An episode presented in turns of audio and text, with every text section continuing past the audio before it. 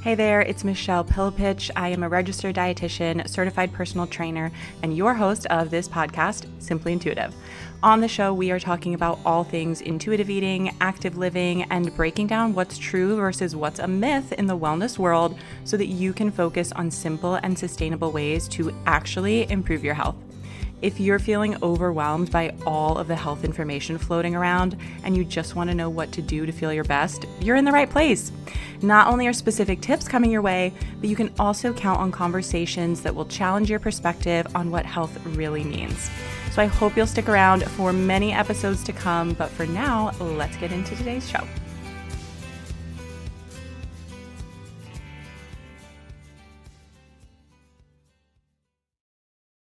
Hello, it's Michelle, and it is just Michelle today. And if you are listening to this, I truly cannot tell you how happy I am that you are listening because I have been anything but consistent with this podcast. I'm so back and forth about like, do I even want to have it? Because honestly, I feel like an imposter. Um, half the time, I'm like, this is so great. It's a chance to expand more on topics that I like to talk about. It, it's a chance to help people for free, give people this content that is more long form, just have deeper conversations, connect with other people, blah, blah, blah, all these things. And I'm like, it's great. Plus, I enjoy being a guest on podcasts. So why not do it? So fun. And then half the time, I'm like, who am I to have a podcast? Nobody wants to listen to me. What do I even have to say that's interesting? I can't even be consistent with it. Is this going to do anything to benefit anybody? And, you know, it just gets worse and spirals down from there. So, if you're listening, I appreciate it more than you know. And I want to know if you're listening. I um, listened to my friend Alana's podcast Life in Progress. She has two podcasts. That's why that's why I paused. Um, she has a dating podcast called Seeing Other People, and then her and her friend Carly Silverman have a podcast called Life in Progress. And they always ask people to DM them a monkey. I'm just realizing now I have never done it. Um, but like if they're listening, to DM a monkey so that they can see, oh, people are actually listening to this. And I should because I listen, but I haven't. So now I'm going to. If you're listening to this, send me a DM I should come up with something. I'm literally scrolling through emojis right now. Um, to pick one, maybe just like DM me any food emoji, and I will know that that means you listened to the podcast. DM me an ice cream cone because that's a cute emoji. Um, no, no, no, a cupcake, a cupcake. DM me a cupcake emoji if you are listening, so that I know that you're listening because I want to know that I'm not alone just talking into the void here. Um, okay. So, what I want to talk about today is your challenges. I put out a question on my Instagram story asking what are your biggest challenges right now with health and wellness, and I got some responses. And so, I want to talk about those and give you my insight into those challenges, what I would suggest, how you can deal with these things, and just a bit of my take. So, we're going to dive into that. I'm just pulling up the screenshot I have of them and let's get started. So, first one was injuries while training for races. So, a lot of these are running focused. Well, not all of them actually, I shouldn't say that. Um, they're kind of all over the place. Running, meal prep, um, guilt and judgment around food choices, weight, hunger, fullness, all sorts of things. So stay tuned, even if you're not a runner.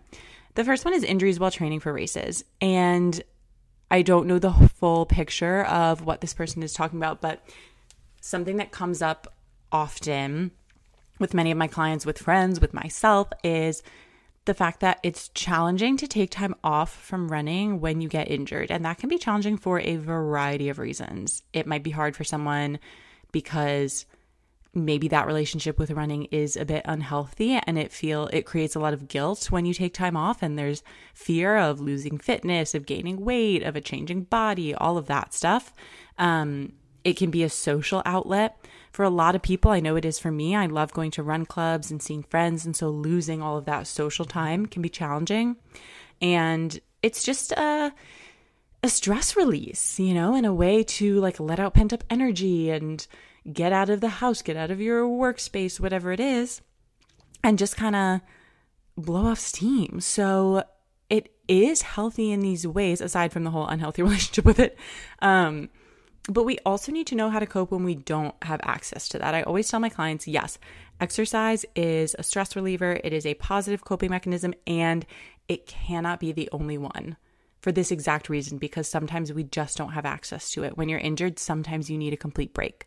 And I talked about this with Vicki Conroy on a previous episode that I will link in the show notes. Um, she shared about her experience pulling out of the New York City Marathon and how she coped with that. So definitely go listen to that. But if you're in a place where you're taking time away from running and it's feeling challenging, what I would say to you are a couple of things. One, this is a great time to do some work on body image if those fears are coming up of having too much downtime, too much rest time. What's it going to do to your weight, to your body, to your fitness level? Really take this time to dig into some body image work work with a dietitian if you're not. I have a course um, called Body Image Bootcamp that has tons of body image resources that I will also link for you. I also have a, a free download, my top 10 body image tips that I will link for you. But this is the time to really think about like, okay, how am I relating to my body? What are the beliefs that I have? If my body does change? What do I think will happen? Do I have evidence for those things? Is it actually true? And how can I be kind to my body no matter what? Figure out what am I treating as conditional? You know, am I only allowing myself to eat certain things or only allowing myself to eat a certain amount because I exercise and because I run? And when I take away that running, can I still give myself permission for what I want? And there's a lot of fear that, like, well, then I'm going to be eating too much because I'm not exercising. But that's not the case as long as you are listening to your hunger and fullness and you're in a place where you can really trust that hunger and fullness because overeating would be pushing yourself to feel overly full and uncomfortable consistently when you eat.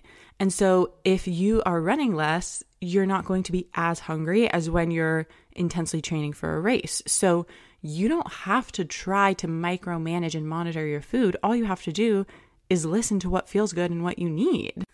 Okay, I oh, I'm sitting here with Cody now because he started barking and so now he's going to chill with me. Um Cody's my dog if you don't know. So that's important doing the body image work, giving yourself permission without exercise being a condition to earn food. And then when we think about the other positives you can get from running, the stress relief, the community, how can you find those things in other ways? So, yes, those are amazing benefits. Those are reasons that I want you to get back to running. And we need other things. So, you know, how can you find community with your running friends outside of running? Can you invite them to non running activities? Can you spend non running time together? Do you have communities outside of your running community, you know? So, do you have friends from a book club or a I was going to say sport running is a sport that's a bad example. Um, maybe a church or a temple or um, a knitting club or whatever. You know, do you have other networks in your life that you can tap into? Maybe people that you don't spend as much time with when you're training for something, and how can you lean on those communities? And then other ways to relieve stress. You know, what are the other things you do? Do you journal? Do you cook? Do you do puzzles? Do you call your friends? Like, how can you lean into all your other tools? So, those would be my tips for dealing with injury while um, running if you need to take a break. And if that is not what you're talking about, then please send me another DM and I can chat about another one. Okay, took a brief hiatus um, from recording this to hop on a FaceTime call. And let's get into the next challenge that was submitted, which was finding balance in nutrition while training for a 50K. So, first of all, amazing. That is a feat. A 50K is definitely a feat. Um, balance in nutrition. So, I'm not sure exactly what this person means if they're talking about fueling on the run or like balance in their diet overall. I think that balance is something people might struggle with while training for such a long race because you can get really hungry just over the whole training cycle. So I know in the past I have felt like oh my gosh, I'm just so hungry all the time. And so I'm just grabbing for whatever's quick and I keep eating so many carbs and I'm not getting enough balance in my diet. So, if that's what you're talking about, I would say you definitely want to prioritize having adequate portions of protein at every single meal and fats because those are what's really going to increase the satiety le- level. Is that what I'm trying to say? Yeah, of your meals. So, you're going to feel more full and more satisfied when you have more protein and fats and then have the same amount of carbs. Like when you're training hard, you will have half your plate be carbs for a meal. That's totally okay. That doesn't mean it's unbalanced. Your body needs a lot of carbs when it's doing training like this. So that's super important. And then the other thing to remember is that your fuel on the run or even like pre run fuel, that's not something that needs to create any sort of subtraction or compensation later in the day. Like having a snack before a run doesn't mean, okay, I already had a snack, so I'm going to take away an afternoon snack. No, that snack fueled your run. So it's kind of like net neutral after the run, and then you still need all your meals and snacks that you would have in a day. So hopefully that gives a little insight. And then for nutrition, like during your long runs, there's a lot we could get into. So I'm not going to dive into all the details, and I would always, always recommend work with a dietitian. Um, the next challenge was finding time and motivation to plan and cook dinner. I mean, is this not the most relatable thing? I think every single client I work with struggles with this.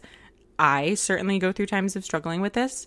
And when we talk about especially motivation, because I think the motivation needs to come first in order to then create the time, you need to come back to your why. So, why are you wanting to cook dinner more often? What is that going to do for you? How is that going to help you?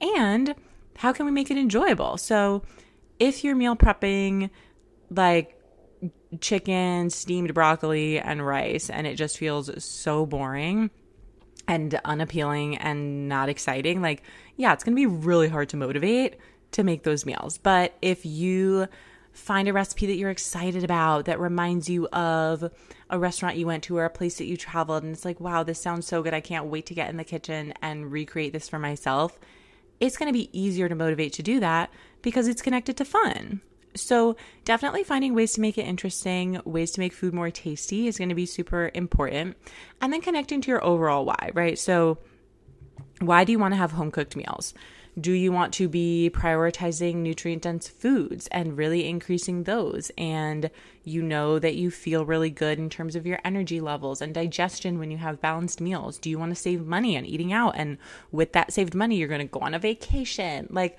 really connect to your big picture. And something I would recommend doing is writing down your definition of health. So, when you think about yourself as a healthy person with a healthy lifestyle, what does that actually look like?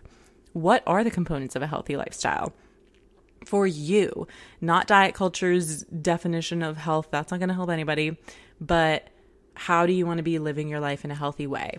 And when you come up with that definition for yourself, again, it's just easier to connect to that motivation. So hopefully that helps. Um, the next challenge was balancing my love of running with chronic joint pain. This is super tough and again, I don't have all the details. So I would say you want to think about everything I shared related to injuries while training for a race. Because if you have chronic pain, I don't know, there might be flare ups, times where it is more challenging to deal with, times when it's less. So you might have times when you can run more versus running less. And on those times when you do need to pull back from running, do you have other tools to lean on? Do you have other ways to relieve stress, other ways to create community? Do you have other um, things that bring you joy and ways to exercise? You know, also bringing in some low impact movement that you enjoy. You know, have you tried yoga, Pilates? And like, trust me, I get it. Those things are so different and they're hard. And yes, I did a whole yoga teacher training and I still sometimes have a racing mind during yoga and find it so hard to relax and to like be present. So, totally get that. Um, if that is a struggle for you, but finding something that can work with the level of movement or exertion that feels comfortable for you when you are maybe having a flare. And maybe that's rest, you know, maybe that is like taking a bath and making that enjoyable instead of doing a workout. And that's totally okay. So, really working with your body and adding tools to your toolbox to help you with all the things that running gives you, like to still give you all those positives. Um, the the next one is not feeling full after my meals and waking up hungry. Okay, so talking about hunger cues. if you don't feel full after meals and if you wake up hungry, you are not eating enough. You are not eating enough. And that might be surprising because maybe you feel like, what, I'm eating too much, or, but I need to lose weight, or whatever. I have heard all of these things because I think every client I see comes to me thinking they're eating too much, but actually not eating enough. I have never had a client come to me and told them, oh, you need to eat less. Or even like, yeah, this is enough. I think I've told every single person that they're not eating enough. So, I mean, I would really recommend working with a dietitian to get some individual feedback on your nutrition, but you really want to make sure you're having full portions of protein, carbs, fat, and a source of fiber, so fruit or vegetable, at every single meal as much as you can. Plus, you want to have snacks throughout your day. So, if you don't feel full after your meals, then add something to the meals or increase the portion of the meals. I can't tell you exactly what or how much to increase things because I don't know the full picture. Um, but also, if you're not eating snacks, then definitely add in snacks. I needed a sip of water. So, try those things. This is clearly a sign you're not eating enough. I don't know what your exercise looks like. Maybe you need more fuel for that. Um, maybe you are cutting yourself off from food too early in the evening if you're waking up super hungry. I mean, it's normal to wake up hungry because we wake up and we need breakfast. So that's okay. I would say when you wake up hungry, eat something for sure. Um, and yeah, work with a dietitian if you're able to to really get this on track. Um, the next thing here is so, so common. And I know it's a big struggle for a lot of people. This person says they've been eating normally for a few a few years and eat foods they like, but still always judge their food choices. And I hear this all the time. Like, well, I'm not restricting myself from these foods, but I still feel guilty every time I eat them. This is in a way a sign that you are moving in the right direction because the guilt is the disordered thinking still like having a voice here. And the fact that you're doing it anyway is amazing. You need to keep taking the action that you know is the healthy thing to do, the intuitive eating thing to do, the recovery oriented thing to do, the thing that's going to like ultimately make you feel more mentally at peace. Um, and then the guilt is something to really challenge by following that train of thought. So when you eat, let's say Oreos, for example, and you're feeling guilty, like, oh my gosh, I shouldn't have had that. That's too much sugar, whatever it is. Don't just let yourself sit with that thought. Really challenge it. Ask yourself, be like a two year old and ask yourself why to every single thing. Why is that too much sugar? Um, because my mom said so at some point. Okay, why did she say so? Well, because I don't know, that's just what she said. How was her relationship with food? Oh, well, she was on Weight Watchers and this didn't fit into her points. And so that's why she told me. Okay, so she was on a diet. You know, there pretty much always, probably always, is going to be something at the root of the logic. If it's creating guilt, that's like not necessary guilt, which if you're feeling guilty about what you ate, I'm telling you that is not necessary follow that logic until you find the flaw, until you find the diet culture influence, until you find an untrustworthy source, because there is something at the root of it that just isn't what you need to hear. And again, like I mentioned earlier, bring it back to your definition of health. So, when you define for yourself what healthy means, and hopefully it means a balance of mostly nutritious, nutrient dense foods, as well as flexibility to have pleasurable foods when you want them, if that's your definition of health, why do you need to feel guilty about the flexibility to allow those pleasurable foods? You know, like you want to move away from thinking and feeling the things that come up when you are influenced by diet culture and you want to move towards feeling the way you will feel when you're influenced by your own values and your own North Star and your own perception of what health really means. So I would also recommend doing that exercise. Um, the I think I have a few more here. Okay, so the other two that are left are both about weight gain. One was accepting weight gain, knowing that I can't do anything about it. Another one was feeling confident in my body as it gains back pounds after probably being too thin. So, with weight gain, a question to answer that can be really helpful is what am I gaining besides weight?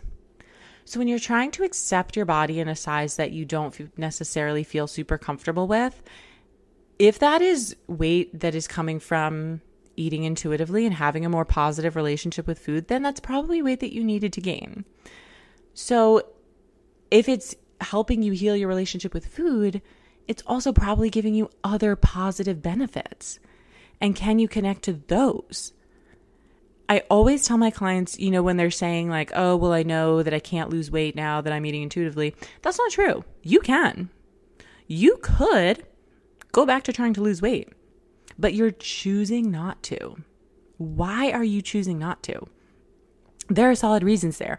You probably know, okay, if I were to focus all my effort on weight loss, I would have to restrict certain foods. I would have to cut out food groups. I would probably have to exercise more than I am. I would have to skip the dinner out with my friend or bring my own food or order differently and just spend so much more time thinking about food. And I would be stressed about it. And like, it would have all of these mental um like side effects i guess these repercussions that would be so stressful and just not enjoyable. So is that really how you want to feel? Versus when i accept the weight i can also accept the fact that i have gained more peace more mental freedom more flexibility more presence in my relationships more presence in my life and the ability to fully experience and enjoy the experiences that I have.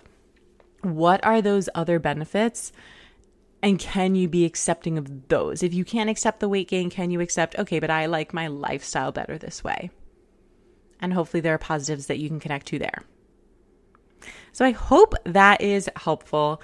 Um, that is what I will say about those challenges. Thank you so much for submitting them. I really love to know what's on your mind, what's hard, what your wins are, um, and just what's going on so that we can really be connected and I can be serving you as best I can. So let me know if you like this episode. Let me know if you listened again. DM me the cupcake emoji, please. Honestly, if I get one cupcake DM, I will like probably cry tears of joy. I'll be so happy. Uh, maybe I won't cry, but I'll be really happy. so please, please do if you're listening. And if you have ideas for future podcasts, let me know. Follow me on Instagram at Michelle Pillepich Nutrition. And you can also follow me on TikTok at Michelle Pillepich. My website is michellepillepich.com. And myself, as well as my two associate dietitians, Kelly and Emily, are accepting new clients. So if you listened to this episode and you feel like, you know what, I am ready to actually take control of my relationship with food, please reach out. I will have a link in the show notes to a free discovery call, which is a like 15, 20 minute call with me. We can hop on the phone, chat about what you're working on, talk about how I practiced, see if it might be a good fit, and then what it would look like to work together. It is no commitment, zero pressure, just a chance to talk to me in real time and ask all the questions you have. So please book that call if you're interested so that we can get you feeling really good about food, about your body, about your life, because you do not need to be struggling if you are right now. So I hope you'll reach out, um, send me that DM, and I will see you in the next episode. And there you have it. That is our show for today. I hope you enjoyed it and had some good takeaways. If you did, I would love to hear what's resonating for you. Send me a DM on Instagram or share the episode to your stories and tag me so that I can see that you're listening and hopefully loving it. You can also share this episode with a friend who you think would enjoy it and spread some intuitive eating love to everyone around you. As always, five star ratings and reviews are so appreciated, so you can drop me one of those. Be sure to also check out the show notes for all the links that I mentioned and more information on myself and my nutrition private practice. Other than all that, I hope you have a great day and a great week, and I will catch you in the next episode.